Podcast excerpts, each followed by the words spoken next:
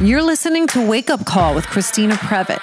I'm the CEO and co owner of New Jersey Divorce Solutions, a law firm located in Edison, New Jersey. I've been practicing exclusively divorce and family law for the past 16 years. Everyone has a story. I interview them. Wake Up Call is an opportunity for you to hear inspiring stories from people who are making hard decisions, overcoming their fears, and living their most authentic life.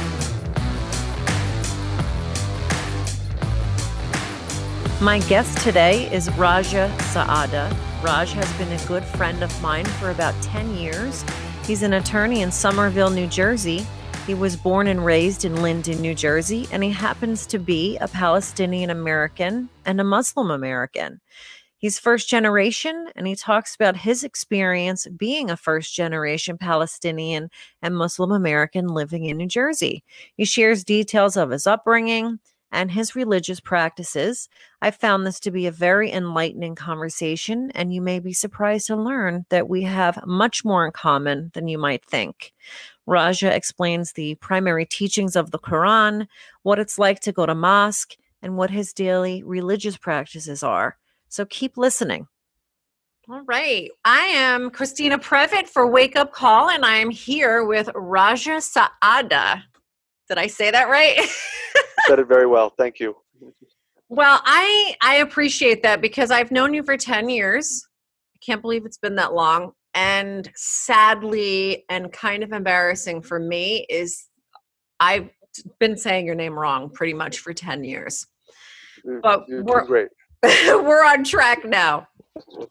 So Raj is an attorney in Somerville, New Jersey practicing divorce, family law, landlord, tenant, real estate.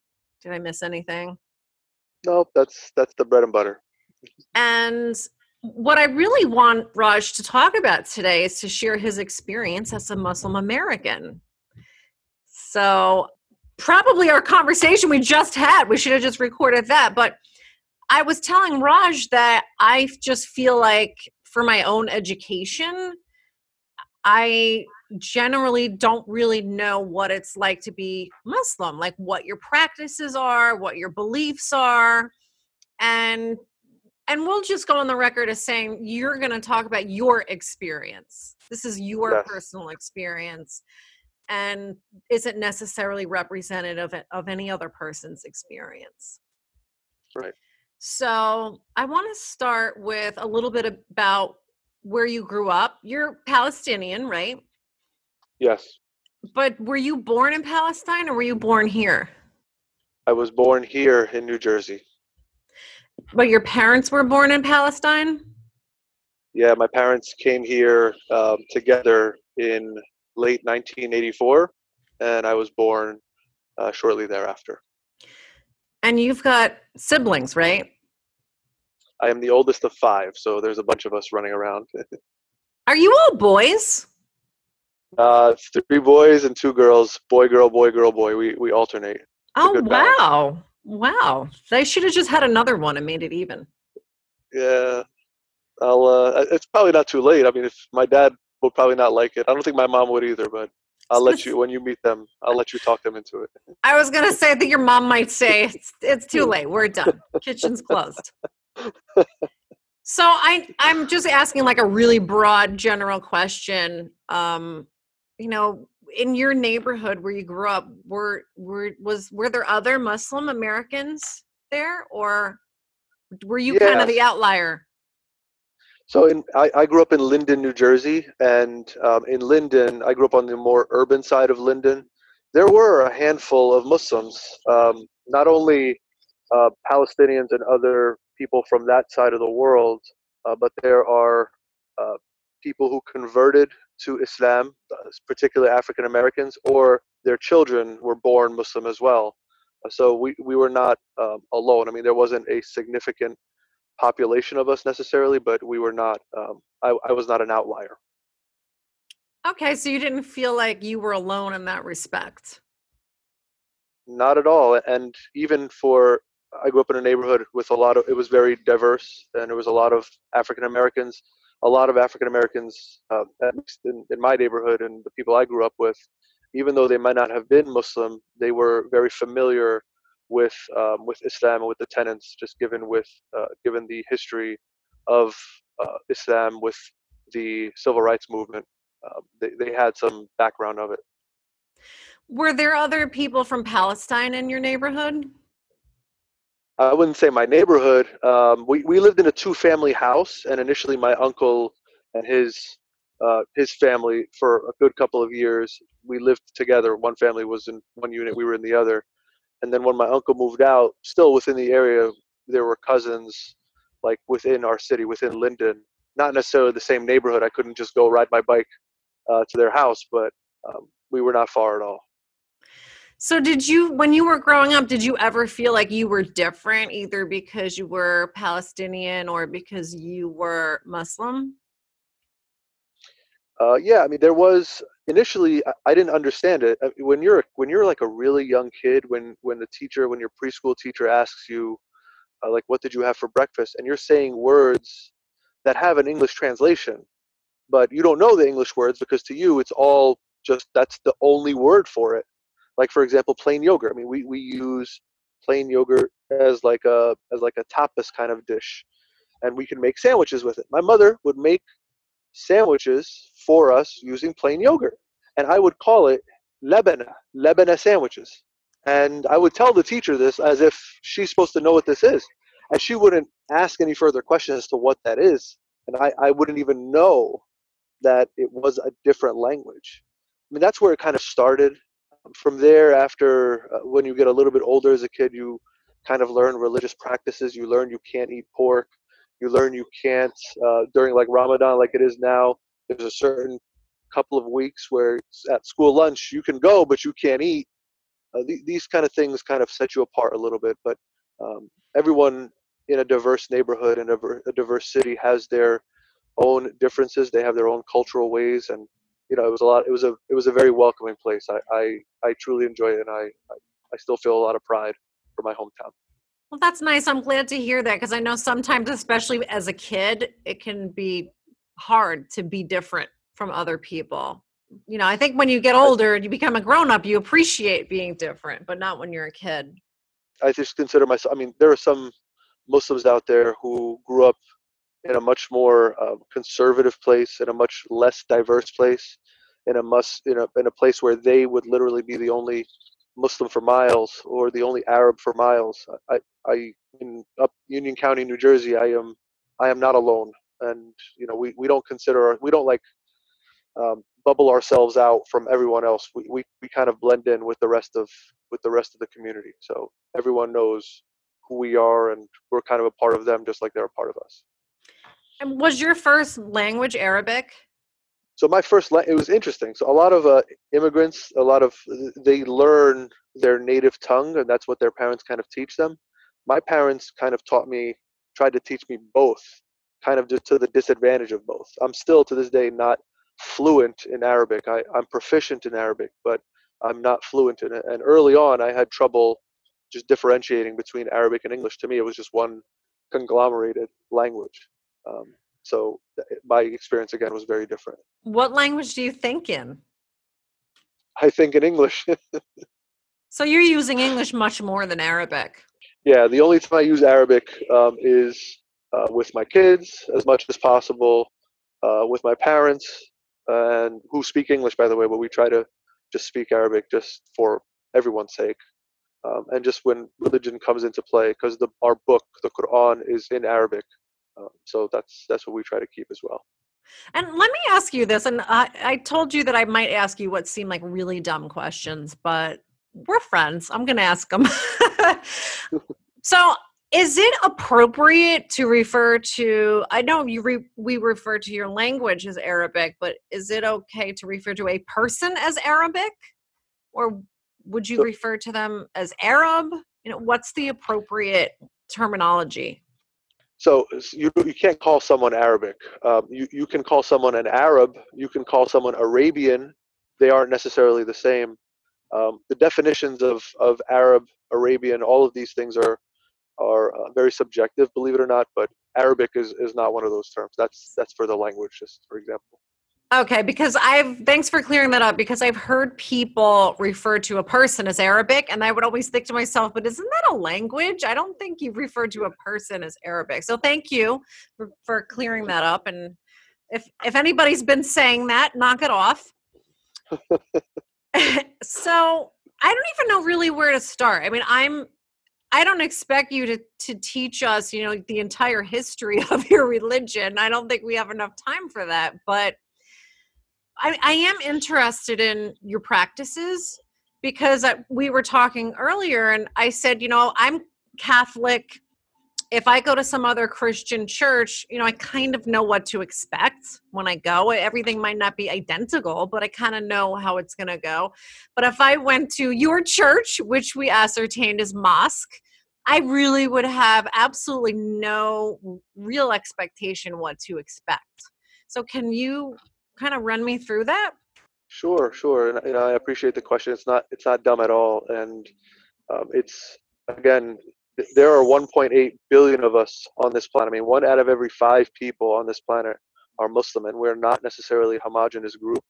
They are on all continents except for Antarctica. There, there's a lot of a large population in this country. When you think of Muslim in this country, a lot of people think of someone who may look like me, but more Muslims in this country are actually African American than any other nationality or ethnic group. Um, so, with that kind of caveat in mind, I mean, the religion of Islam um, was founded, was really finalized in Arabia in the 600s. And the general message of Islam is really a completion of the Abrahamic religions that came before it Christianity, Judaism, and that is number one, to believe in one God, the oneness of God, and the almightiness of God.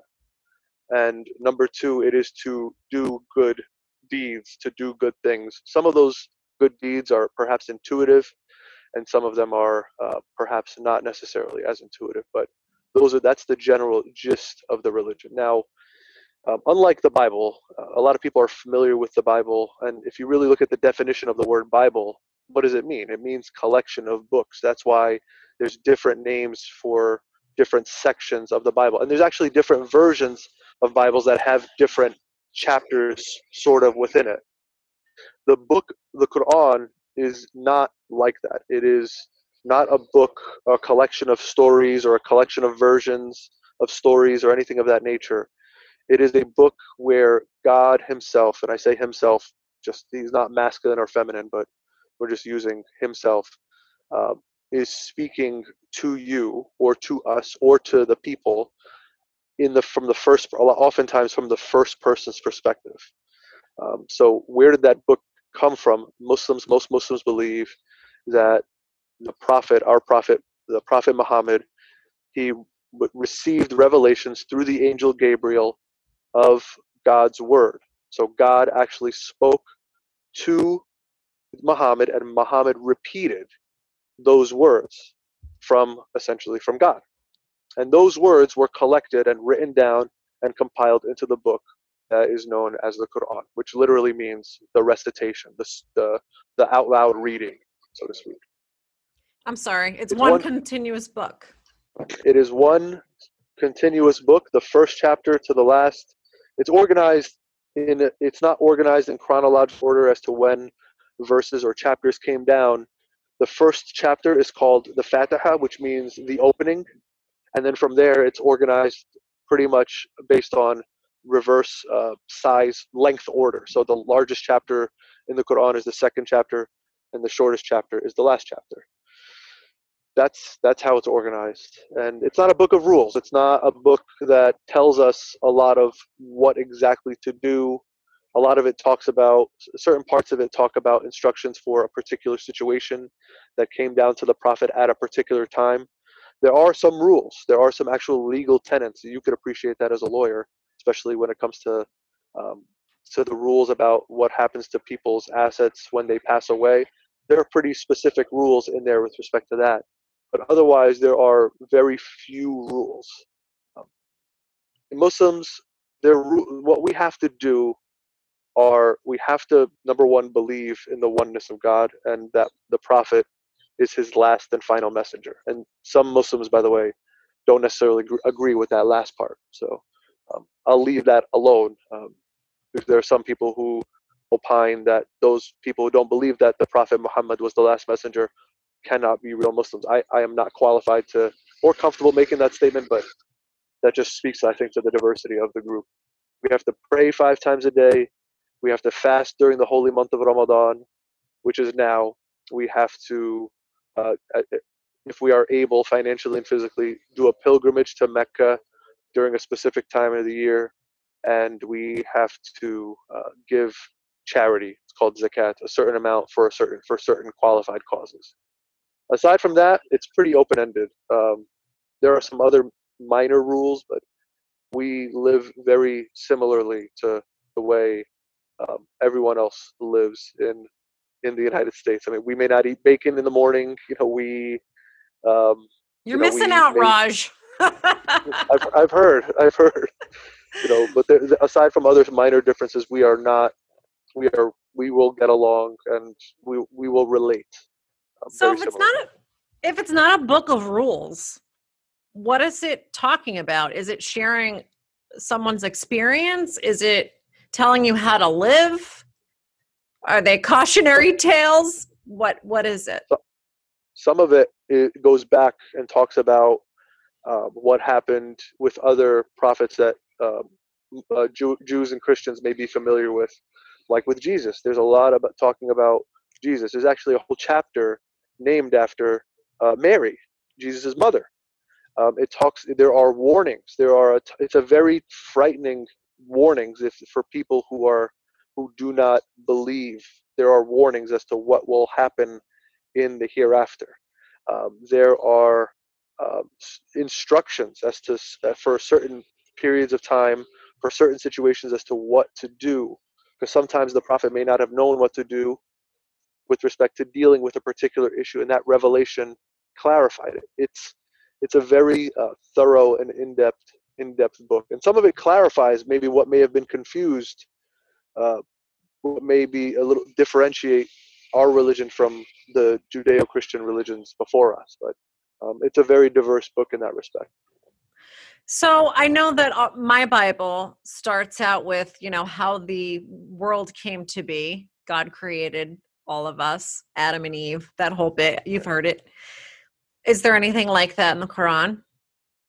I'm not. So we believe also in Adam and Eve. And see, the beautiful thing about this is uh, it's scientific fact that all human beings, it doesn't matter what you look like, it doesn't matter your height, it is a scientific fact that we all originate from one person. So we do believe in in Adam. We do believe that uh, his his uh, wife was taken essentially from a rib, was created from a rib. Uh, we do believe uh, in that he was kind of set down because of the mistake uh, they made. Um, I, am not so because the Quran is not a book of stories. A lot of times, what may what our belief system in terms of other prophets, what they may have done, other messengers, it may not be solely from the Quran. That is the book that we believe God actually spoke. That's God's literal word. But there are other sources that we use that we can gather information from and that are considered valid religious sources, even though they're not necessarily in the Quran. So what to answer you your question, ta- I'm not sure where it came from. What are you taught about Jesus? So, so Jesus um, is a very important figure in uh, in Islam. He, um, it, our belief system about him is is meaningfully different than the the most Christian views of him, but in, in large part he was of miracle birth. He was we cannot it is against our religion to claim that he was the son of God, the literal offspring of of God, uh, but he was a, of miraculous conception. His mother was a virgin. We believe that that is dogma. That is our religious belief. He did miracles. I mean, he spoke from the womb. He did. Uh, he had other uh, powers, and he was betrayed. And his primary message was to do good, and that he was sent to instruct the people of Palestine. I mean, he's uh, from Nazareth, and and he's he was born in Bethlehem. Both of those are Palestinian cities. He was sent to those that area to those people, to the Jewish and the Hebrews, the Hebrew people at the time, to give them instructions on what to do and what not to do to live as good people. I mean, they were already monotheistic. He didn't need to uh, give them that instruction, but he needed to give them instruction on how to live. We don't believe uh, we do we do call him the Messiah. So a lot of Muslims believe that he is going to return, and he will uh, restore order at the time when perhaps a lot of uh, anarchy is going to happen. But um, we do believe in and really value and and relish uh, Jesus. He's actually the most quoted prophet in the Quran. Really? And I have to say, it is not lost on me that you sent me a gift a long time ago. You sent me a Quran that I was supposed to read. And I'm a very bad Catholic, so apparently that's translated over into any any Islamic influences. Oh, I'm gonna read it one day, Raj, I swear. Whenever you're ready. But I, I will. I'm gonna read it, Raj. It's a All good right. read not start to finish. I mean, you may have to skim around and kind of see what you're looking for, but um, yeah, it's good. How many pages is it? How thick is it? Um, I would say it depends. I mean, there are some Qur'ans that are like this big, this wide, but a lot of the edging on the pages, a lot of the the margins have like Islamic designs and art art in it. So even though the pages, you ever read Supreme Court decisions? Yeah. You ever notice like the page is like this yeah. big, but the actual text is like this? Yes, yes. So it's hard to kind of measure, but the Quran is it's not a, a thin book. Interesting analogy. so do, I mean, does it basically just say, you know, live a good, honest life? Yeah, that's the primary is the belief system is to our belief is that God's kind of sent us here to praise him that is our purpose. Human beings purpose is to praise him and it's not just in believing in him it's not just in thanking him and, and being gracious to him for for all that we can be thankful for but it's also in ways that are indirect like being good to our fellow our fellow person like you know being mindful of and dutiful to our parents like making sure uh, that if we can give uh, uh, and take care of those who are perhaps less fortunate to do that being polite being manner all of those things are, are principles that are not only outside of Islam, but they're Islamic uh, fundamental principles as well. So I, I don't I didn't really predict I would go into this direction, but you know, a lot of ignorant people associate Islam with terrorists.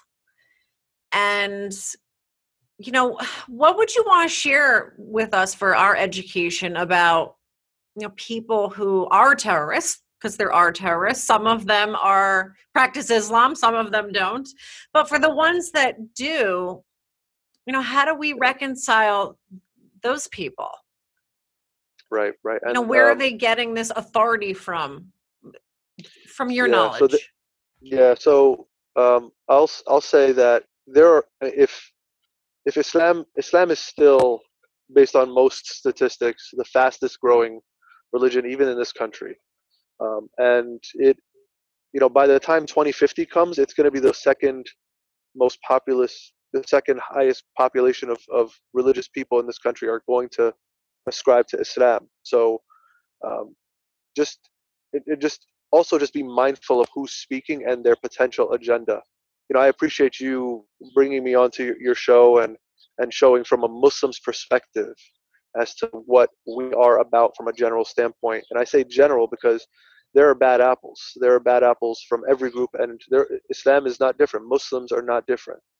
There are some uh, Muslims who have been radicalized, um, and that uh, is not a sole Islamic issue. I mean, there are non Muslims who are radicalized as well, but they are radicalized in their belief system and in what they think they is right, what they think is right, and then combined with not only external forces, external outside agenda to try to to try to further a particular uh, event or per, for, uh, further a particular um, a particular viewpoint from the masses, but also from a position of um, despair. I mean, there are some people who really go through terrible things, and some of them just fall into a depression and just become hopeless and you know perhaps cry into their their hands and there are some people who will become angry and will become very vindictive. And when you combine all of those forces it creates a very perfect storm for violence. And that not only happens to non-muslims but it also happens uh, to muslims. Now that group of people they are the minority. They are the a, a very small minority. They are a very present minority uh, because there are they, they get a lot of the attention and because um, there are some uh, political there are some countries who are who are our allies and i use that term lightly but our united states allies who also ascribe to those viewpoints who they they're kind of they believe in that and they are okay with that from a principled standpoint. But that is not the majority. It's it's a it's a really and if, if you talk to uh, muslims in this country, not just me, but in this country and go to other Muslim countries, you will see that those those people are not what you see necessarily on TV. And talk to, and even if you, you don't have to just talk to me, I mean, talk to former a lot of former soldiers who have spent time in Iraq, who spent time in Afghanistan. I mean, these are two war torn places where radicalization it's a perfect place for radicalization. Talk to them and see if they were on the ground talking to other Muslims on the ground, regular human beings, and see what their perception of, of Muslims as a whole is like. And perhaps you'll get a different perspective than you know the talking heads that we see on the news who uh, want to uh, you know demonize us for their own uh, ulterior motives. Yeah, thank you for for sh- talking about that. So I remember when 9/11 happened and actually before 9-11 i really don't remember maybe i just wasn't cognizant of it but i don't remember a lot of talk about um, terrorists and you know associating people who are from the middle east with terrorism. I don't remember a lot of that. I really don't remember hearing that at all. But then when 9-11 happened all of a sudden i think we started hearing that just in in america. And I wanted to ask you when 9/11 happened, did do you feel like people treated you differently then? Did you feel that? Uh, absolutely. So um, when 9/11 happened, I was in U.S. history class, junior year of high school, and our whole class we were just listening to the radio. I mean, it was that morning. Uh, we were in U.S. history, and everyone was pretty silent at the time um, but they they realize in my group, thankfully, they realize that it's they, it's not necessarily um, a majority kind of thing, and a lot of a lot of minorities have been persecuted and, and treated in a certain way, and they kind of they kind of understood that they didn't want to blame me or all of us for what may have happened uh, that morning. Um, that said, I mean, my high school principal was a, a veteran. Um, there are uh, parents of some of my classmates who were firefighters, and they were very uh, not as friendly uh, to me and my family. Um, now we we were prepared uh, for this. I mean, this was not foreign to us. I mean, just being Palestinian and trying to travel overseas, you go through a little bit of things that kind of prepares you for mistreatment when things like 9/11 happen as a as a whole. Um, but we uh, we were prepared for it, and, and we um, we definitely experienced it. Not as badly as others, so I consider I, am very fortunate. Um, but we we definitely changed. I, even me. I mean, my mother. If you ever meet my mother, she um, she's actually in the back if you really want to meet her. But oh, I'd love to meet your mom. she's taking care of the kids, but the uh, she she started wearing the scarf, the hijab, the the, the starting after 9/11 because it was kind of a I am Muslim and I am proud, that's what kind of inspired her to do this. How a lot of people were were very uh, very unhappy with us and very uh, raw. They tried to mistreat us and as a whole and speak wrong of us. And she wore it as like uh, her own polite middle finger uh, to the rest of the world, uh, to the to our community at least. That you know I we're like here. Yeah. I like her already. So it's it's funny how that works out it's it's it's interesting how it creates religiosity as opposed to you know suppresses it. Do you feel that's lightened up a bit or not really since 9/11? I do not. I think um, I think I don't. So the, the, one of the reasons I'm wearing this beard, and I'll, I'll, be shaving it in next May, but one of the reasons I'm wearing it is to kind of get people who may not see us, who may not interact with us in, in our world, in the legal world, in the New Jersey legal world, to kind of see that you know people like, like us are out there. Um, so they may talk about us and, and just uh, from thinking we'll never hear it, or just think of us on the periphery, and we are kind of an afterthought. But in reality, the, the same very similar policies exist. I mean, there are um, even last week there was a decision from a higher court, published appellate court decision that reversed a judge who permitted a lawyer to ask questions of a Muslim witness. This is in Union County. I mean, this is not like in a, a much more rural county that we met in, like Hunterdon or Warren County or anything like that. The judge permitted a lawyer to ask a, a witness of her Muslim religion and of her beliefs to try to make her look bad, to try to make her seem like she and all other Muslims cannot be trusted, cannot be believed, so the jury wouldn't believe her. And the higher court told her, told the judge, that was wrong. The questions are wrong. Go back and do the trial again and correctly. And there are politicians, there are leaders of, there are chair people of political parties who have said negative things publicly about Muslims. There are uh, law enforcement officers who wear beards because of their religion who are harassed. There are college students. I mean, when I was in college at Rutgers, there was a whole NYPD spying uh, surveillance system in the building I used to live in. I lived in at the time, and they were spying on Muslims. So none of this is going away. It's it's a very, it's just it's showing in different ways, and it's time for it. It's long past due for it to stop, but it, it's going to take something, and it's in the works. But it's going to take something really public to uh, a really public change of opinion on it uh, to to really get it to stop. And where do you think that really comes from, though? I mean, is it just profound ignorance? I think it there's an agenda in mind. So you always look at if you look at whatever happens, you always look you always look at who benefits from it. I mean, when the police investigate a murder, what are the first thing they look at is if someone had life insurance on them and who was going to be receive the money. You always look at who benefits from this, and there are a lot of conspiracy theories out there based on that. Um, you know, I don't want to say I ascribe to any of those conspiracy theories, but they're not there. There are there are very meaningful tinges of truth to those principles, and if you really delve into it, they'll they'll come to light very very. Uh, it'll be very apparent. I'm sure it's more complex than we can really dig into here. Yeah. So, when you were growing up, your parents had just come from, well, not just, but your parents had come from Palestine.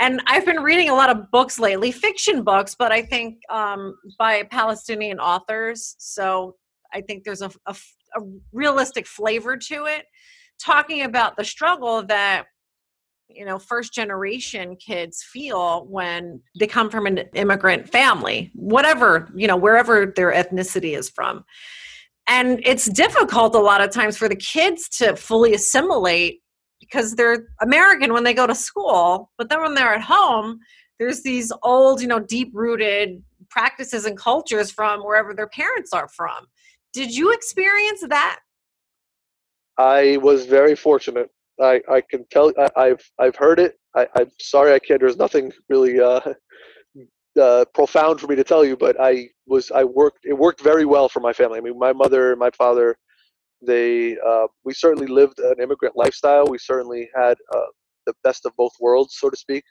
Um, but we we didn't feel like there was any kind of clash. It really blended really easily. I mean, it's not that hard to not eat bacon. It's not that hard to pray. It's not that hard to fast during the month. It's it all works very well. I mean, I, I did well in school. I had lots of friends. I, um, I was people knew who I was. I knew who they were. Um, it's it it was a very it worked very well for me and, and my my family. So. Well, the, I mean, the book that in particular that I'm talking about is um, I forget the name of the author, but it's a it's called "A Woman Is No Man." So you can you can tell what it's about just from the title. And her family was from Palestine, and they had moved to Brooklyn, and and they expected the kids to to only marry somebody from Palestine to be part of an arranged marriage that you know women didn't go to college that their role was to stay at home and you know raise the babies and and like you described it, it really was a clash because when the little girls would grow up in America, they would learn, well, I don't have to do any of that, you know, um, but they would still get the pressure from from the family. So sounds like you didn't have any of that. But it's good that you bring that up, and I, it's really important that you bring that up because my sisters, if you were to talk to them, perhaps they would have a very different perspective. My sisters, so my, my I'm Palestinian, conservative place I'm from the most conservative village in the most conservative district in the country. So the upbringing that I and my my, bro- my brothers and I received is not necessarily the same as that my sisters received. I mean, yeah, they, they had friends and they did well. They did fine in school, etc. But they there was a quote unquote much shorter leash on them than on my my brothers and I. Well, uh, that might have more to do with gender, because absolutely. I think probably most families, not just immigrant families, but I think probably most families, for different reasons, there's shorter leash. I hate to use that expression, but I get it. Yeah, more a little more permissive with the boys. Yeah, and is that right? I mean, it's uh, you know, I have sons, I have a daughter. It's, I, it's it's something that I I personally grapple with. I mean, looking back, um, and it's they. I mean, they're not. Um, they're not. They're, my sisters are not the people to hold their tongue, so they've called out the double standard, and it has absolutely called a cla- caused a clash. But I was, you know, on the periphery, kind of eating popcorn while this was happening. Just so. observing. Well, well, how do you think you'll be when your kids get to an age where they're starting to date? Do you let's just say your son's going out on a date. Bye, son. Have a great time. Your daughter, it's going to be like, uh, well, we're going to be in the car behind you. You have to be home by nine. I mean, it's. I mean, we weren't permitted. None of us were permitted to date, but um, it's just a matter of like, for example, just being out later at night. It's um, it's wearing clothes that are a little bit more revealing.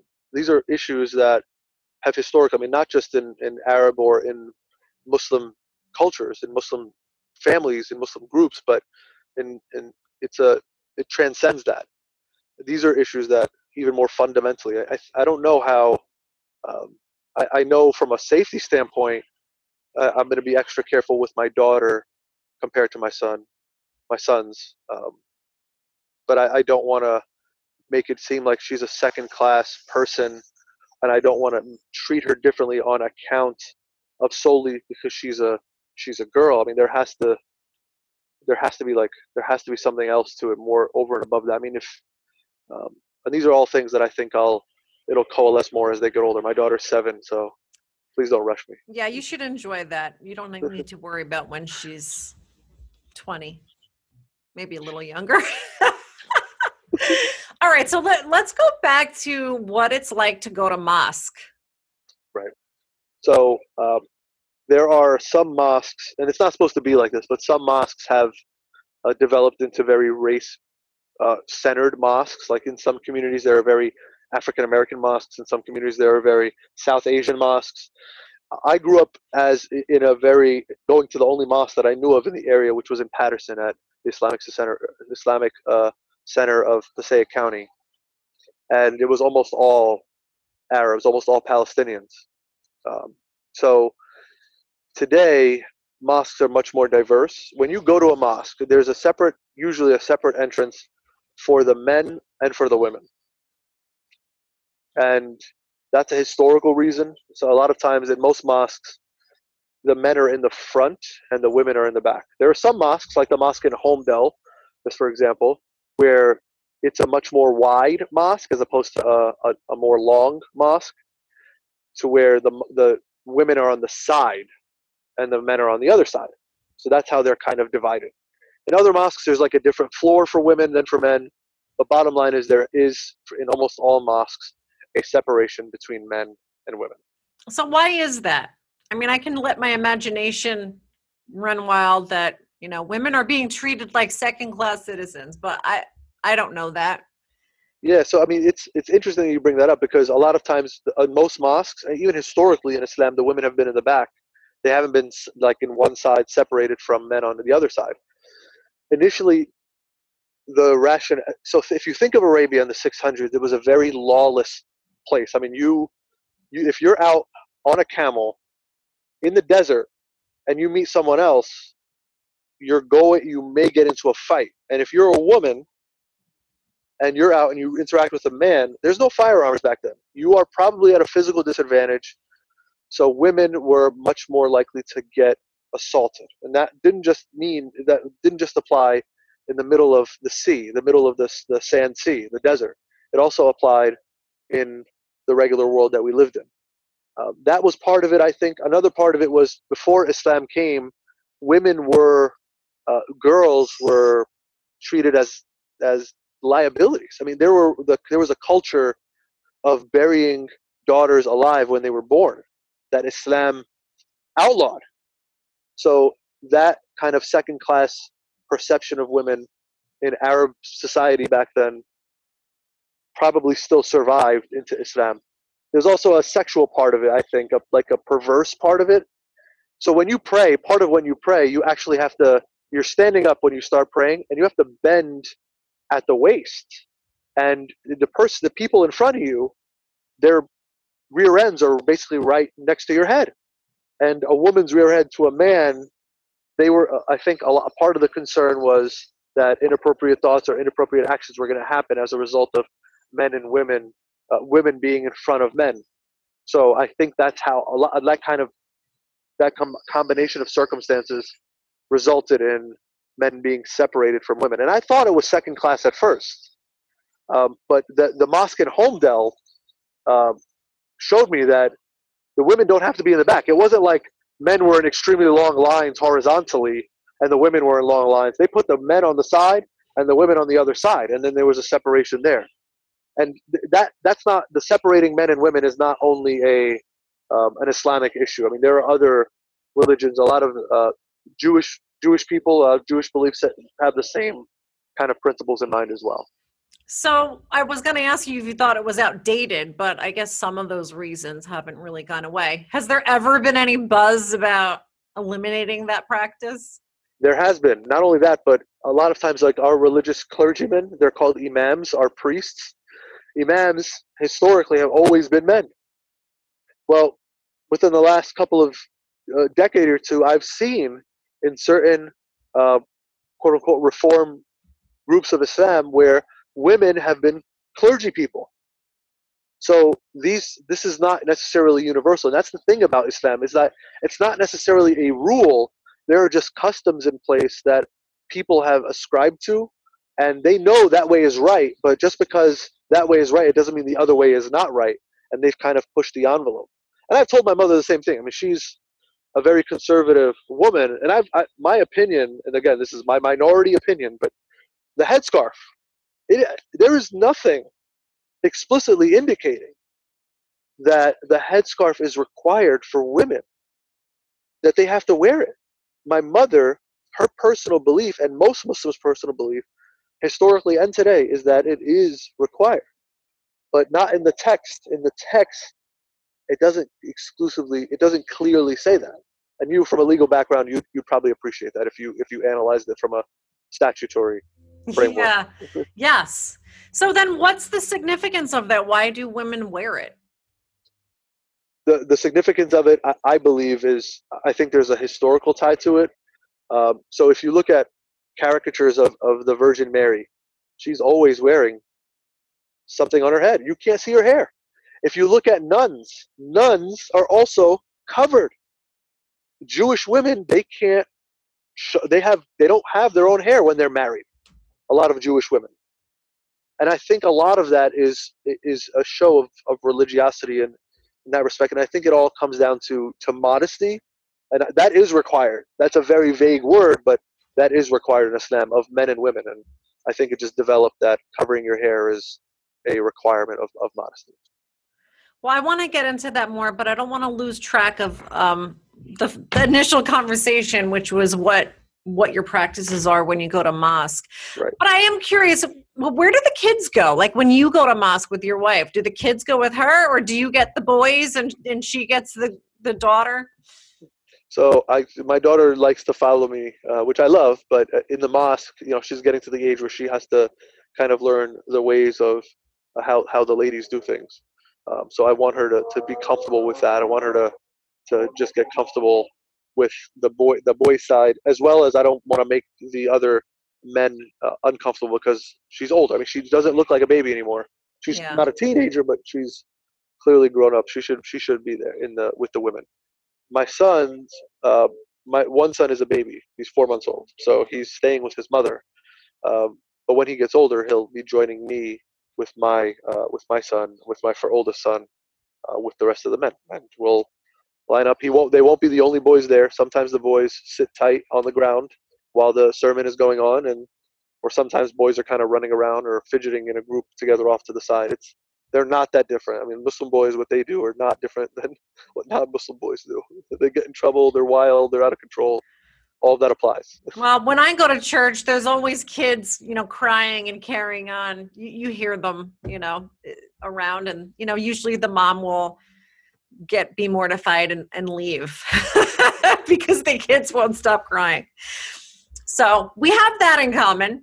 Right. So, so what happens next? You go in separate doors. I seen, I know I've seen somewhere in in our culture that you take your shoes off.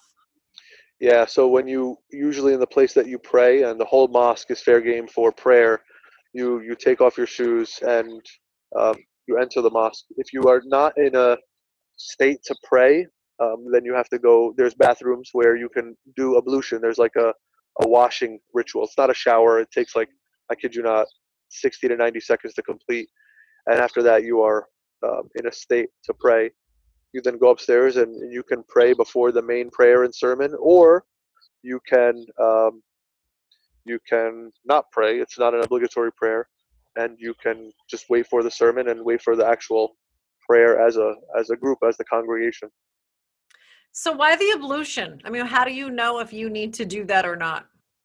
so you have to do it after you um, after you relieve yourself in the bathroom after you fall asleep um, after even if you pass wind and if you have um, relations with your spouse or if you it's a sin to have it without your spouse but um, if you You've have it without relaxed that. I think all of the other religions have too, Raj. but even if you're not married i'm saying like even yeah that's uh, right so once So, but that's only when you go to mosque. that's also a prerequisite to praying Okay, okay. So it's not like every time you know you have relations, you're like, okay, well, I gotta go to the bathroom now. And no no okay, okay, Right. All right. So then what happens? then you go in and there's the the mosque is usually a big open room depending on the mosque but most mosques are big open rooms and you if you have to pray you pray and you pick a place and you pray if you don't have to pray you can sit down and just hang out just hang out quietly for respect for the building and the other the other people who may be praying if uh, and then when the sermon starts there's a sermon like the friday is our is our holy day there's a sermon that takes place and when it's time to pray as a group, which is five times a day. There's a call to prayer. We then after that we line up to pray. We pray we pray in a line. And after that you can leave. There's uh, that's what the mosque is for. How long is the whole thing? So a sermon can be very very long. I mean, when I was a kid, they used to be um, very unnecessarily long. Maybe I was just an impatient child, but uh, today sermons are usually no more than a half an hour, just out of respect for it's Friday, the middle of Friday afternoon. Um, and the prayer can take two minutes. It just depends on the the imam, depends on his sermon and how long he wants to prolong the prayer. Is it always the same prayer? Is it like it's a standard prayer, or is it something you're just making making up? It's a ritual, so the ritual is the same, uh, but the words that you say in large part are the same. It's just what's in between can vary. So when you start a prayer, and by the way, this is the majority view of how to pray, but um, not all Muslims subscribe to this. They have their own wrinkles as to how they pray. But when you pray, when you start praying, you say the opening chapter of the Quran, and then you're supposed to for most um, repetitions, I'll say for most uh, sets.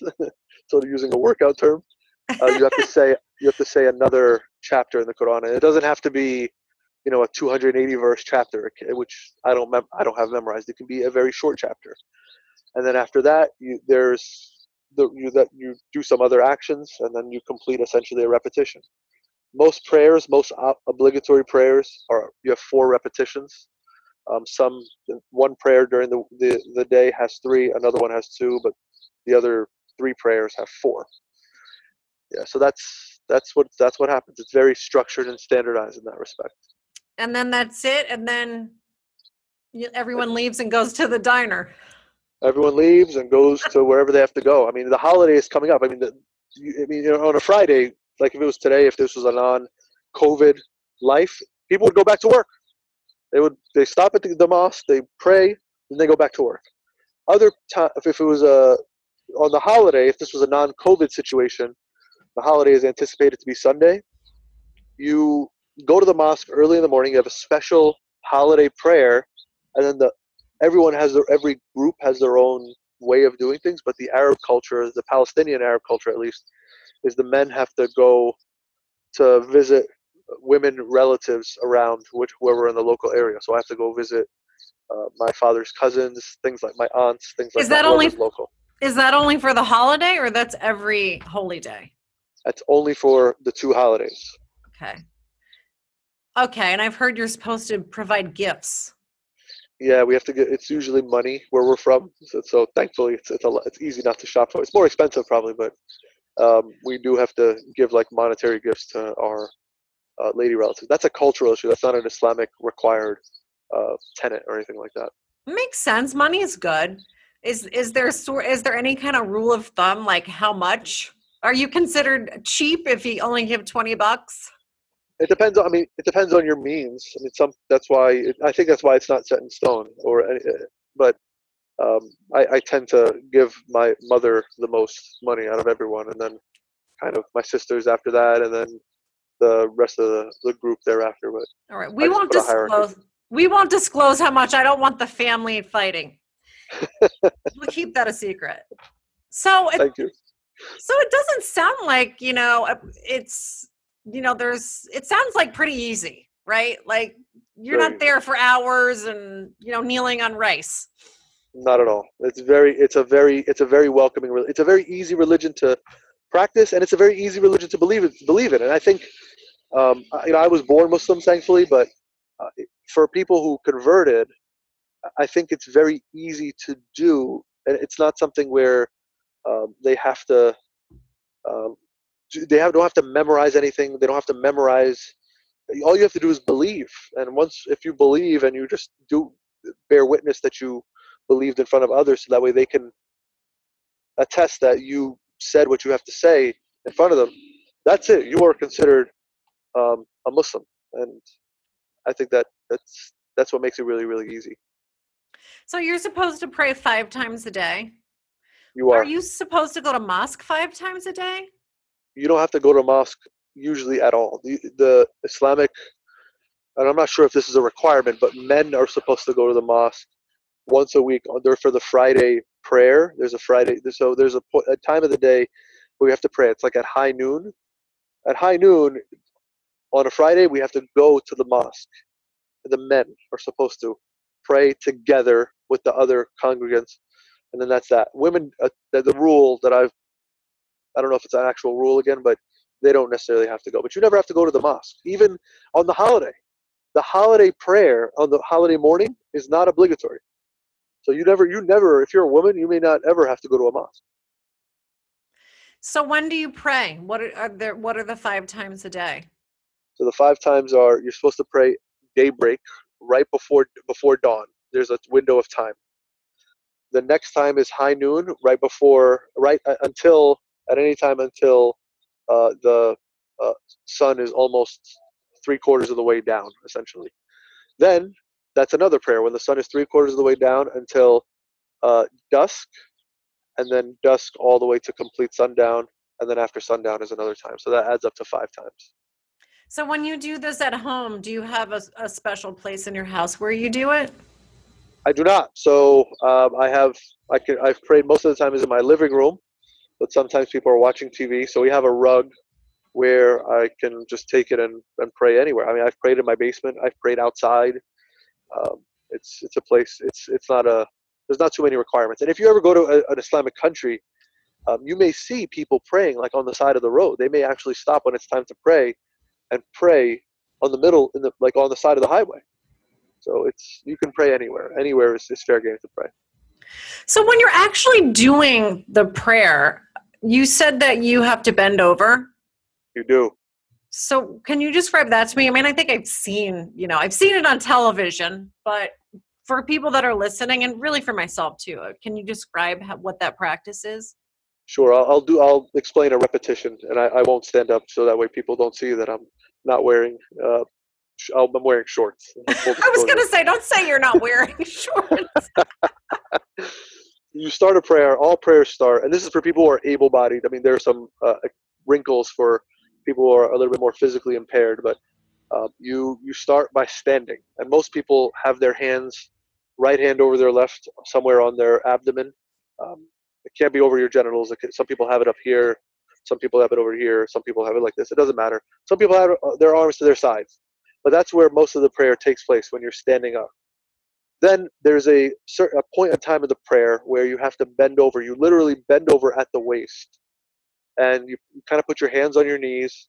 Your your eyes are still facing down, kind of the same place where you'd be looking the whole prayer, and you say a few things, uh, just uh, talking about God and His and His uh, His magnificence, uh, magnificence.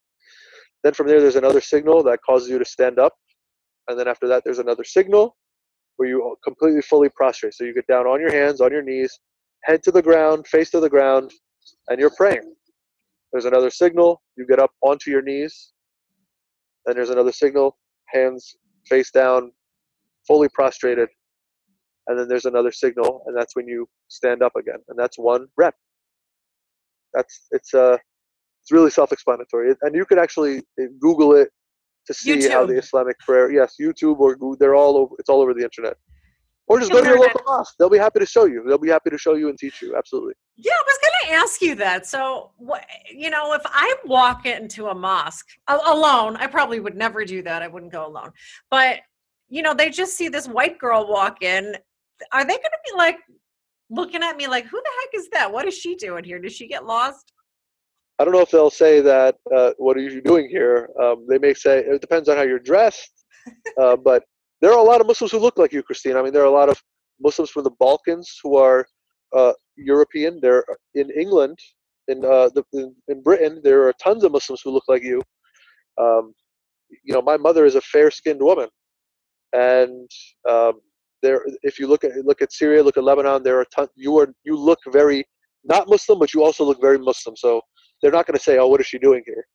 Um, you'll if you walk in and just say, "Hi, I'm not Muslim, but I, you know, I like some. I don't want to be disrespectful. I just want to have some kind of guidance on what to do." Hopefully, someone can point you in the right direction and kind of give you a rundown as to, you know, what what they're about, what we're about, and you know, be very welcoming. I mean, non-Muslims have been to mosques. Usually, it's not just to to kind of figure things out. Sometimes it's like for a funeral. Um, so sometimes a, a non-Muslim wants to go pay their respects, and we have to go to the mosque. So, what if you don't speak Arabic? Most Muslims don't speak Arabic. So, uh, the largest population of Muslims in the world, the largest country is Indonesia. They're not native Arabic speakers. After that is Pakistan, not Arabic speakers. India, not par- Arabic speakers.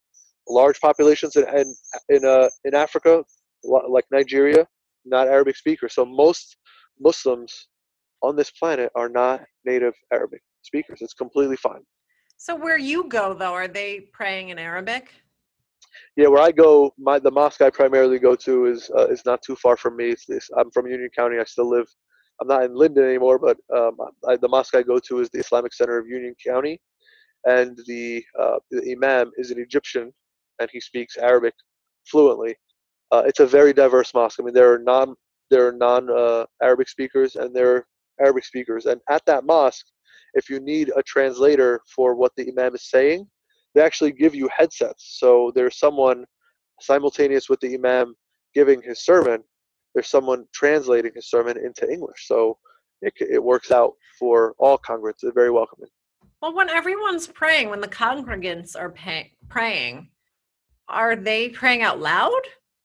When the congregant, so when it's prayer time, the the person who most um, prayers, well, I'll start over. Actually, actually, three out of the five prayers are out loud, and the imam reads the is the leader of the prayer in in terms of action and in terms of word.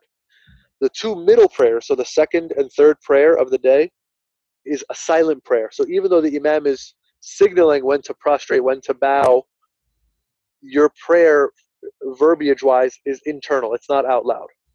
So. Um, okay, so I would just have to learn it in English. You could learn it in English, and you could just do your best. I mean, at the end of the day, it's about intention. A lot of Islam is about your intention. Okay.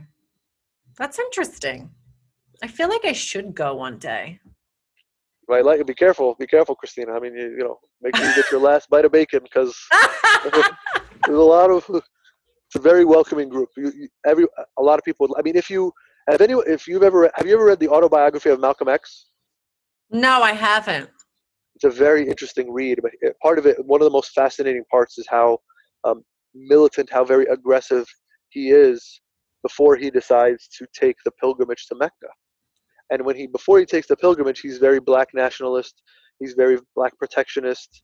Uh, but when he takes the the the pilgrimage, he sees a diverse array of Muslims, and he's treated and welcomed in a certain way that changes his perspective, not only of Islam but of of civil rights and of humanity in a really profound and meaningful way, that perhaps partially at least led to his demise. But um, so be careful if you if you what you wish for you know? And i'm happy to take okay. your, you know, du- duly noted. I, I will put that book on my reading list.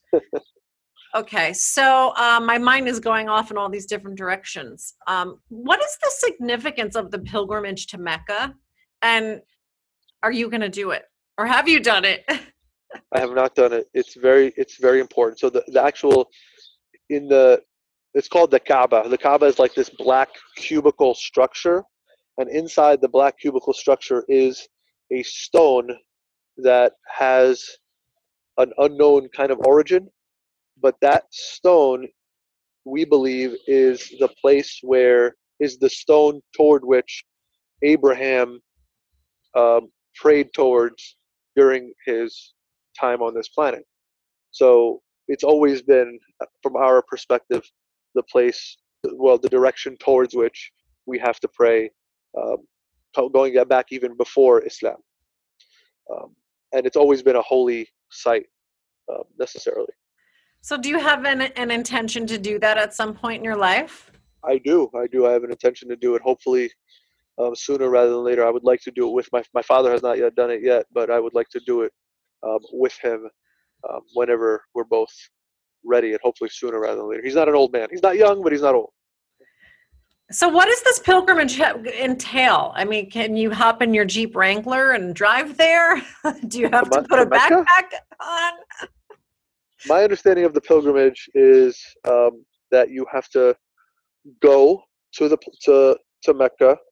You have to run. Uh, there's a you have to go back and forth between these two mountains, and that's where uh, Hagar, which was uh, the mother, if, if you recall, you remember Abraham had a wife named yes. Sarah and a concubine named Hagar. Yes. So Hajar is her Arabic name. She ran back and forth between those two mountains, asking God, looking to see if Abraham was around, and asking God for um, for water because she and her son were very very thirsty in the middle of the desert, and that's where the spring kind of burst from. This spring called, still to this day, it's there. It's called Zemzem. Uh, so the we have to do that's part of the the ritual we have to circumnavigate in counterclockwise um, a couple of times the kaaba we have to pray in a certain way we have to say certain words there's actually three pillars somewhere in the mecca region that represent um, idolatry we have to throw a certain amount of pebbles at them. There's a whole ritual to it. I'm not um, fluent in the ritual especially because part of the ritual is um, not obligatory. It's it's it's extra. It's helpful. It's you get extra credit for it so to speak. My friends call it extra heaven points, but um, yeah, but part of it is obligatory. No, is I can't imagine that's a big tourist spot too. It is um, the biggest gathering of people on an annual basis at a particular place. I mean, there's a, another religious place in India. I think it's once every like ten years. Don't please don't. I hope I'm not misstating it. Where more people gather, but much more, much less frequently. But on an annual basis, I mean, you get Muslims from all over who gather to do the pilgrimage. It's a beautiful sight. And where do you start?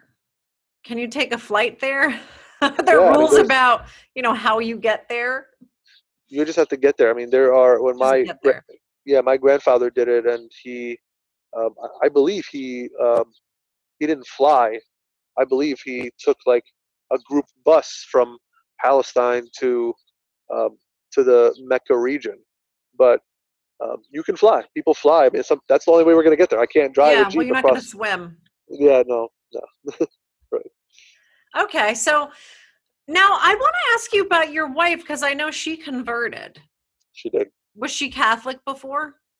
She was a non. She was a, a, a Catholic in name only. So I don't want to pry into your wife's personal life. So, you know, you can tell me to buzz off if you want to stay okay. off that topic because I realize you're oh. speaking oh. for her. It's okay. That's my job. I kid. I kid for whoever's watching. I'm joking. so was did she have to convert to marry you? She did not. Okay, she didn't. So you could have and would have married her if she didn't convert. I um my one requirement, well, my requirements for my spouse was that she be a woman and that she she be Muslim. That's all. That's it. Okay, uh, but that was your own personal requirement. Right. There are plenty of Muslims, including the Prophet. I mean, the Prophet married non-Muslims, um, so uh, Muslims, Muslim men at least, can marry non-Muslim women. Okay. Okay, that's interesting because I know in the Jewish religion, uh, it's important a lot to marry another Jew. So, yeah, I don't know if it's a requirement, but you know. Yeah, no, no, it's um, I mean the Jewish religion um, and the what happened historically to Jews. I mean, I think just for self-preservation, um, that probably is important for them. Um, yeah, we don't have that. I mean, there's not. I think in the world, what is there? probably less than 100 million Jews. I mean, there's 1.8 billion Muslims out there. Well, I can I can reconcile a little bit easier in my brain someone who converts from being Christian to Islam, but it's a little harder for me sometimes when you're Christian and you become Jewish. It's like, but how do you just stop believing in Jesus? um, but you know, whatever, whatever you're into. Right. So, okay, then that answered that was a short conversation. I was just curious how that came to be. Yeah, I mean that's that's just my personal. Pro- I mean, it's it's not easy to. Like, we are as Palestinians, we we have similar cultural issues that um, even pre um, pre the Zionist state coming in and, and kind of taking us away and in, systematically whether it's by death or otherwise, exterminating us. Even before that, I mean, my dad, when he married, my, my dad and mom are from the same place, but they can't, um, they can't, my, my dad, he's from a different village, and it was very difficult for him to try to um, marry. It was a little bit, he had some hurdles marrying my mother, who's also Palestinian from a different village. So me, I had to marry a, a, woman. I married a woman from a different village, a different country, and whose family is not Muslim. So it, it was it was uh, there were some roadblocks there too, but I, we overcame it thankfully. How was her family, if you can comment on it? How was her family with her converting? Um, her mother was very. Um, her mother still is a very religious woman, and she when my wife converted i mean she wasn't um what's the word? It's not like she was very nothing meaningfully changed for my wife. It's not like she wore the scarf. She still doesn't wear it. It's not like she ate pork very much either. There's she didn't drink. There isn't not much changed from a day-to-day standpoint but when it came to the holidays um, you know going uh, do, doing certain things in a way that they have been his, used to doing it, things change in that respect. And then marrying me, um, there was a, a, misperception about how Muslims are, and uh, to her credit, my my, uh, my my wife's mother really warmed up to us. She really realized that um, perhaps what sh- her initial inclinations were about us, what she saw on TV, is not reality. So, um, well, let that be a lesson to a lot of other people. I appreciate it. I appreciate it very much. I value that. Hmm.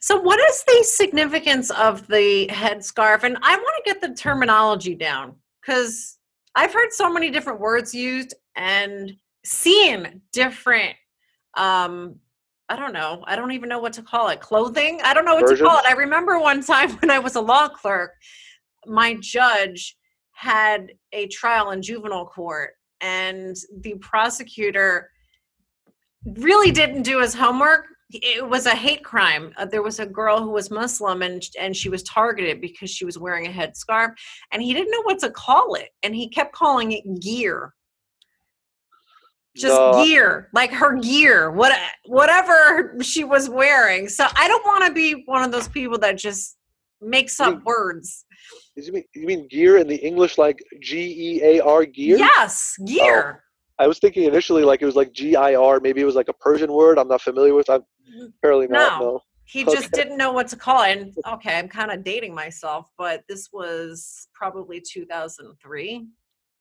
2004 so the I mean, a lot of people, the most common term for it is the hijab, um, and that's pretty a universal term for any kind of covering, whether it's fully covering your hair or whether it it's like complete ninja costume where you see nothing. Um, like a burqa. I've heard burqa.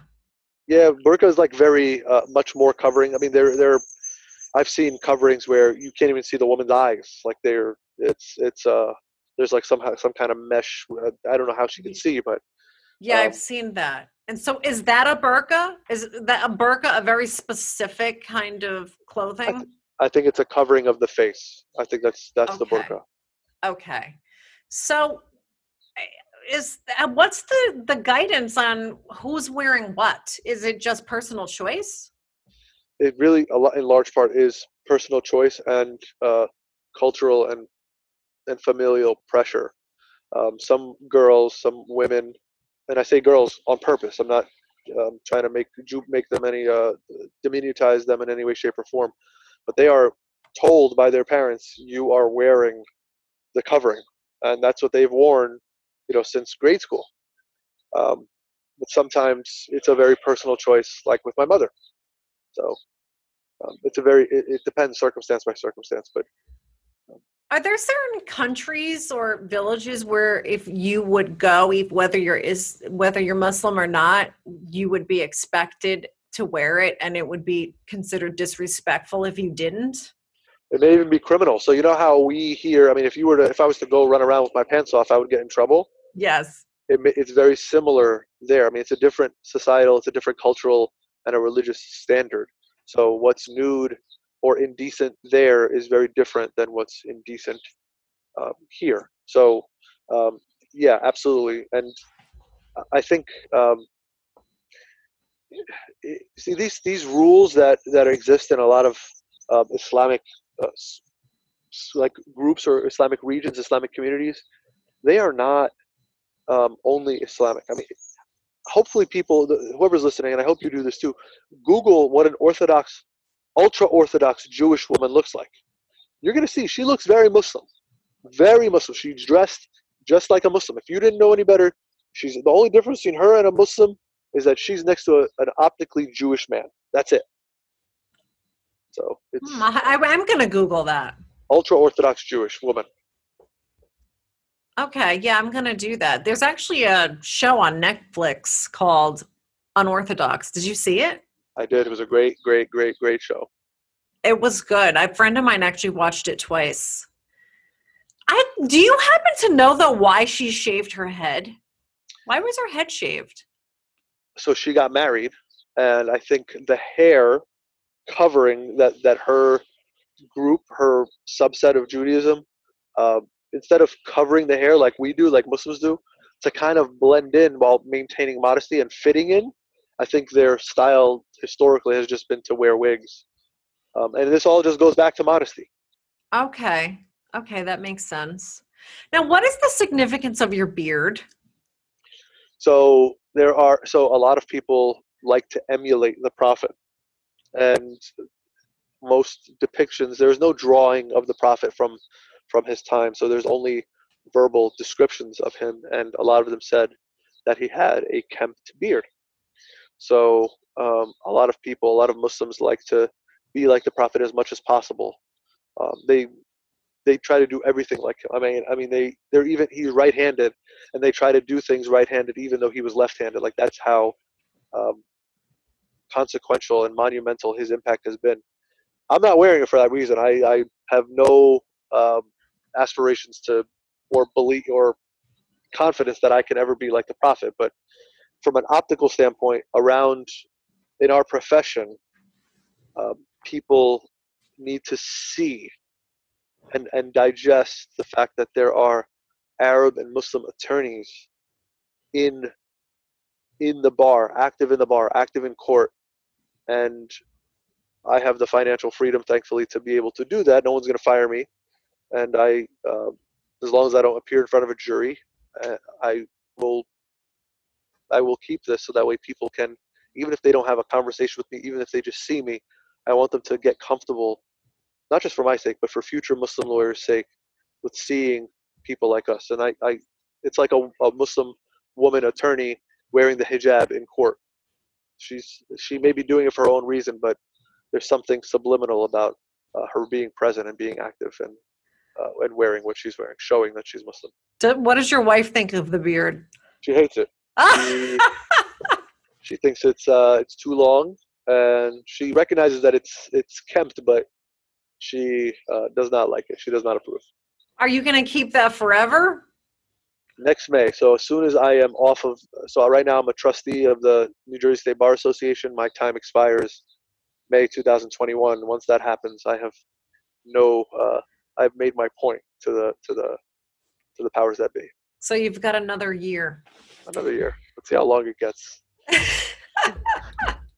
okay, so right now it's it's still Ramadan. Yes. And what are we observing when we observe Ramadan?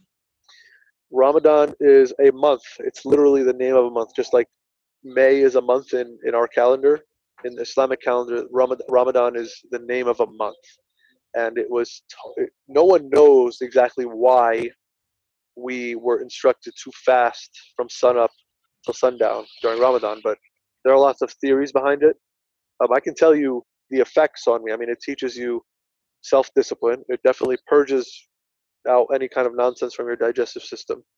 It it enables you to cleanse out um, any kind of um, toxins or any kind of anything that you may be addicted to, like caffeine, like um, tobacco.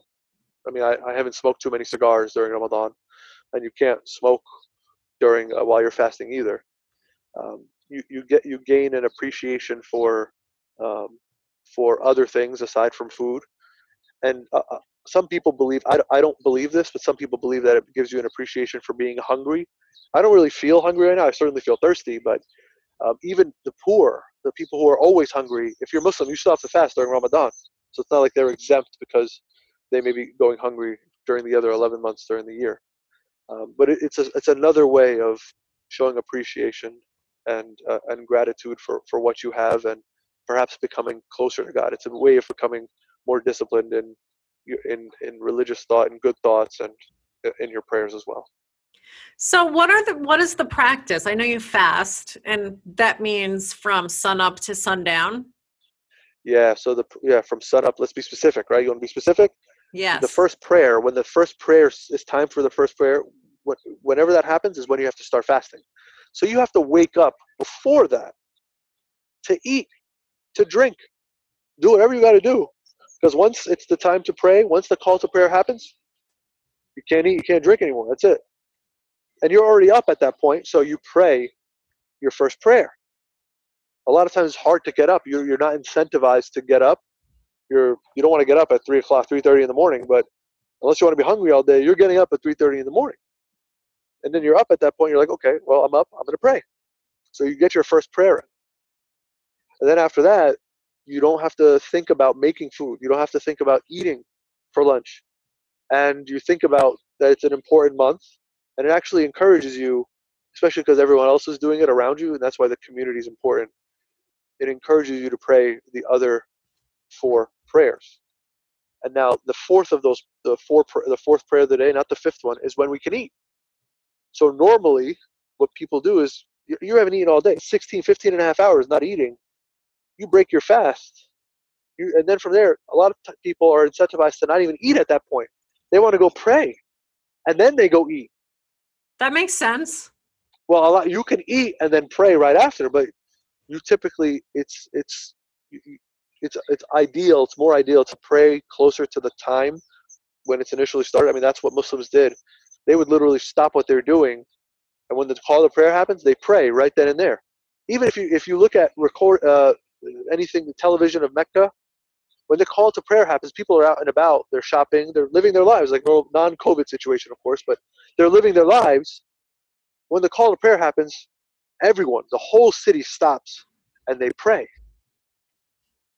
So that's that's what ideally happens. Otherwise, you, you stuff your face, your your belly is full, and you really don't want to move at that point. You're, you believe it or not, you're less incentivized to pray.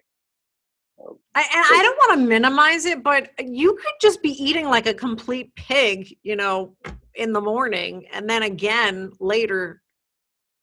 I mean, I don't want to like say you're not missing out on much because I wouldn't want to go all day without eating or drinking anything. But I don't know. Do do you feel like you are missing out on a lot during the day? I don't consider it starvation or hunger in any respect whatsoever. I mean, yeah, you certainly your belly is, is empty. Yeah, your mouth is dry, but um, it is. You really don't miss out on much. You you you you get your nourishment. You just have to be intelligent. I mean, you're not gonna when Ramadan is in the middle of the summer. You know, one time I did this. I went to a park in the middle of the summer and just played basketball. 90 degrees outside, and I learned what dehydration was all about. So you just have to be intelligent uh, while you're fasting, but it is not starvation. It is not hunger. There's nothing cruel about it. I mean, my daughter, she's seven years old, and there was one day where she fasted. She didn't have to. We told her not to, but of course she doesn't listen to her parents, and you know she felt very accomplished about it, which wow, more power to her. Wow, she's got more discipline than most adults. Did you ever cheat, like just a little tiny bit, ever, like once?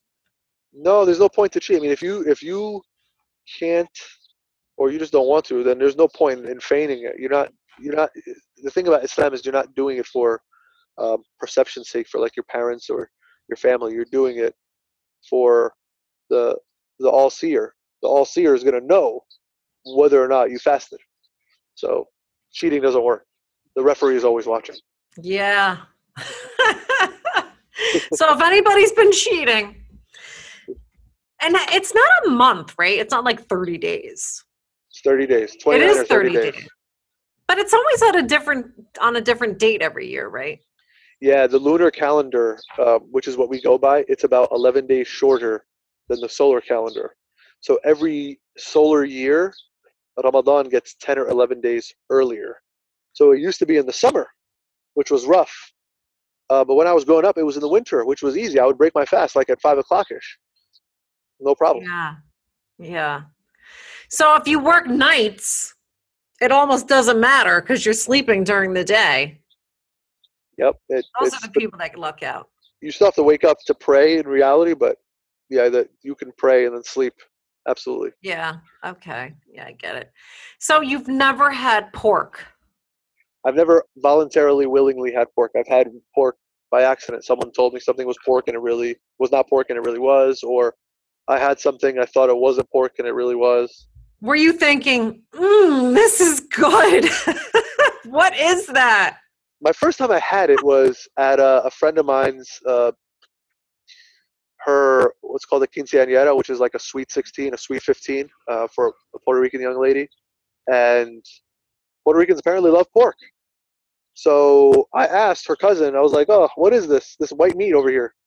He's like, oh, I'm like, is it chicken? He's like, yeah. And I put on my plate I take a bite of it and it does not taste like chicken. And he's laughing at me. So that was the first time I, I had pork. Um, Did you like it? it wasn't better than chicken. It wasn't awful, but it So wasn't you don't feel like you're missing out on anything. Nah, no one's like there are like muslim comedians out there and they they make jokes about um what you know how muslims are not perfect. Like muslims cheat on their wives muslims drink muslims gamble all of which are sins. But when it comes to pork muslims are pretty universal in not eating pork. So Why can't you eat pork? it has been it is prescribed it is not allowed. We are just not allowed to eat it. No one people have theories as to as to why but no one knows exactly why. I- I- jews are the same way. I mean jews we have very similar practices in a lot of ways to jews. And you also aren't supposed to drink alcohol, right? we're not supposed to drink alcohol. Is forbidden. there some specific reason for that too? so initially um, no one knows exactly why again but when islam started coming out when it was in the process of being revealed it wasn't like the quran came down like the prophet just got it all and then someone he said it out loud and then someone wrote it down. It came out over the course of i think like 22 years. And initially as the revelations came in the first revelation about drinking was that um, it's there are good things about it and there are bad things but the bad things outweigh the good. And later on, the revelation came out that said you can't pray while you're under the influence. And then later on, the final revelation about alcohol came and said you're not allowed, it is forbidden to, to consume it. But no one, there was no explanation as to why. So you've never had alcohol. I've never knowingly had alcohol. I've never voluntarily had. I don't know if I've ever someone has ever like spiked my drink or anything. I don't think so, but yeah, I haven't drank ever. So I know when in, with Catholics, you know, there's we kind of joke that there's certain Catholics, you know, we just kind of pick and choose which rules we're going to follow, and and is it like that in Islam too? I mean, do you have people that you know, well, I'm going to drink, I'm you know, just going to have a drink once in a while, or not really? So, not even just once in a while. There's some Muslims who will uh, drink on a daily basis. I mean, one of my, you know, just talking about the dichotomy about about pork versus like something, for example, like alcohol. Friends of mine, a Muslim guy, he's uh, he he's in his apartment in college, and he's making Jello shots, and he drinks, and another Muslim guy who also drinks comes in and sees sees him making Jello shots. And the visitor comes and he says, Bro, you can't make jello shots. This is against our religion. And the guy who's making the shots is like, What are you talking about? I, I, I see you drink. I've seen you drink all the time. We just had a drink last week. What are you talking about? And the guy, the visitor's like, No, gelatin, there's gelatin in the jello. We can't eat gelatin. There's pork in it. And it just shows the, the double standard. Oh my God, that is so funny. So, Well, they they picked their vice, and that was it. They weren't going to do pork and alcohol. it's funny. It is funny. So what is what is an appropriate thing to say to people at the beginning of Ramadan and then after? Oh well, the beginning of Ramadan, or in anywhere in Ramadan, it's it's blessed Ramadan or uh, Ramadan Mubarak, which is like blessed Ramadan. Ramadan. And after Ramadan ends, the day after is a holiday, so it's called Eid. Both of our holidays are called Eid, but what you can say is Happy Eid. Very easy. Or Merry Eidmas. I, I like to joke with. Uh, Merry Eidmas. Oh, happy Eid. You can say that. yeah. Or Eid Okay. Mubarak. Oh, but you wouldn't say happy Eid Mubarak. No, no, no need. That's like It's redundant. Um, yeah, it's it's uh, it's like you ever watch uh, Wheel of Fortune? How it's like before and after. yeah, Yeah. It's like Oh, that. okay. okay. I get it. Okay. All right. So then do you you have a big feast when it's over, right? we we eat um, we we we eat normally. It's not um, it's like a we we gather together after the men do the family tour, and uh, Pass we, out the envelopes. Yeah, we don't get envelopes. We just straight up just straight give cash, man. It's do funny. the secret handshake. So we just like you know we shake their hands, and in the in the hand is like a is like money. It's like passing money. It's like paying someone off. That's how it looks, but it's really not like that. But do you have like a Christmas or a, you know, Hanukkah is really not a big Jewish holiday, but I guess Rosh Hashanah and Yom Kippur are. Is that like your big holiday? Yeah, the second. So the first holiday, the first Eid after Ramadan is like um, is just a celebration after Ramadan ends. It's like one. It's like a. That's just a holiday for that reason.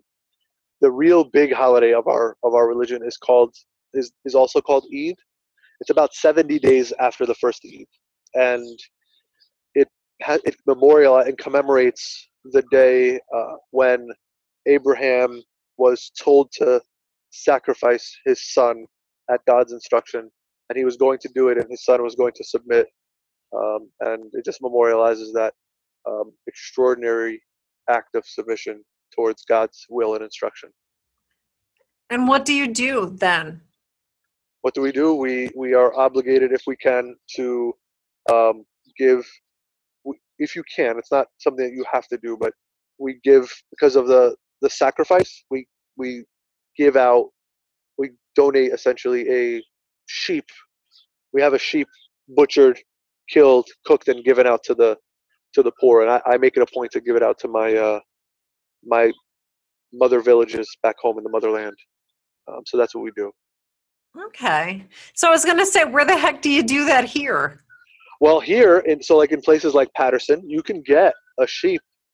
Um, it's a very common thing. I mean, sometimes when you don't want, you don't want to cook for a million people, just getting a, a sheep, a cooked stuffed sheep, you can order it. It costs like 400 bucks. It feeds lots of people, and you pick it up. It's hot. It's cooked, and you just take off the aluminum foil, and it's literally a curled up sheep cooked, even with the head. The head is there, just detached, just in case you want to eat, eat parts of it. So it absolutely exists in many places, including in urban New Jersey. I'm sure I've passed by these places. I just didn't pay attention because it wasn't on my radar. Yeah, they're not like in the window or anything. It's not like it's a bag. You know, they're not going to put like, "Hey, buy a sheep." They don't. They don't need to do that, but Well, I mean, you know, there's so many immigrants in our country that there's like sections of town that are, you know, Chinatown and the Hungarian section, and you know, right. If you really know where to look, you can find that stuff. So I, I will. I'm going to start paying attention more. Paterson, Paterson. So I'm, you know, I'm a big foodie, and I remember when you were a law clerk and I was a lawyer going to Hunterdon a lot every once in a while you would have food that your mom had cooked and i was always all over that. So what you're so you're not married to someone who's palestinian. Does she cook have she learned to cook some of the stuff that you really like that you know your mom made when you were growing up? So believe it or not a lot of the food that my mother makes i don't even eat anymore. I i uh, i don't eat too much bread I don't eat any bread, candidly. I don't eat potatoes. I don't eat rice. Um, so a lot of Palestinian dishes are very rice based. So she doesn't uh, she doesn't need to make it. And my mother's young. I mean, she's not an old lady at all. So she's 30. She's she's 55 years old. So she she'll hopefully I'll have her for a long period of time. And I just try to skim off of the meat that um, that she makes with the rest of the carb centered dishes. Wow. I I would eat all those carbs, but you're skinnier well, than me. That's probably why. well, I feel like that. I feel like I have a really good understanding now, which I, you know, I could have just read it on Google, but I didn't want to because you can't ask the follow up questions and really hear it from someone who lives the life, who's actually living it. Do you feel like there's anything that is really important that we didn't talk about? Like just to understand better the Islam religion? As far as religion is concerned, just understand that we are we are not that different. I mean, there there we may seem very alien in the on the news, but I guarantee you, you have interacted with Muslims who I call closet Muslims, uh, and we are everywhere. We are your neighbors. We are your teachers. We are your students. We are your clients. We are your lawyers. We are your doctors. We're your uh, we're your taxi drivers, we're your bus drivers, we're your janitors. We are everywhere, and um, we the reason why you can't perhaps see us is because we are not that different than you. So I, I hope um, I hope that's understood and appreciated, and uh, I hope that creates a good dialogue going forward. Well, thank you for that. I appreciate it. Thanks for having me, and thanks for all the questions. I appreciate it as well. It's uh, it's really refreshing, and, and I hope there's more people like you who try to get a first person's perspective um, as to the quote unquote other, as opposed to getting someone who's foreign to talk about those other people. So get it from from the the mouths themselves is is always the best source. I do too. I mean, I I always say that we're we're really much more alike than we are different. All of us. What whatever you do, whatever you do for a living, where you're from, what language you speak, what your religious preferences are. Definitely think we're all more alike than we are different. Agreed. All right. Thank you, Raj. Christina, it was fun. Thanks for having me. Have a great weekend. Thank you for listening to Wake Up Call, the podcast. I hope you enjoyed this episode. If you'd like to know more about me, you can find out more on my website, ChristinaPrevite.com. And be sure to sign up for my newsletter where I talk about everything that I'm reading, learning, listening to, doing, basically everything that I'm obsessed with right now. Follow me on social media. Look up Wake Up Call, the podcast on Facebook, Instagram, and Twitter. If you'd like to be a guest on Wake Up Call or there's someone you'd like to hear on my podcast, please email me at wakeupcallthepodcast at gmail.com. Thank you and see you next time.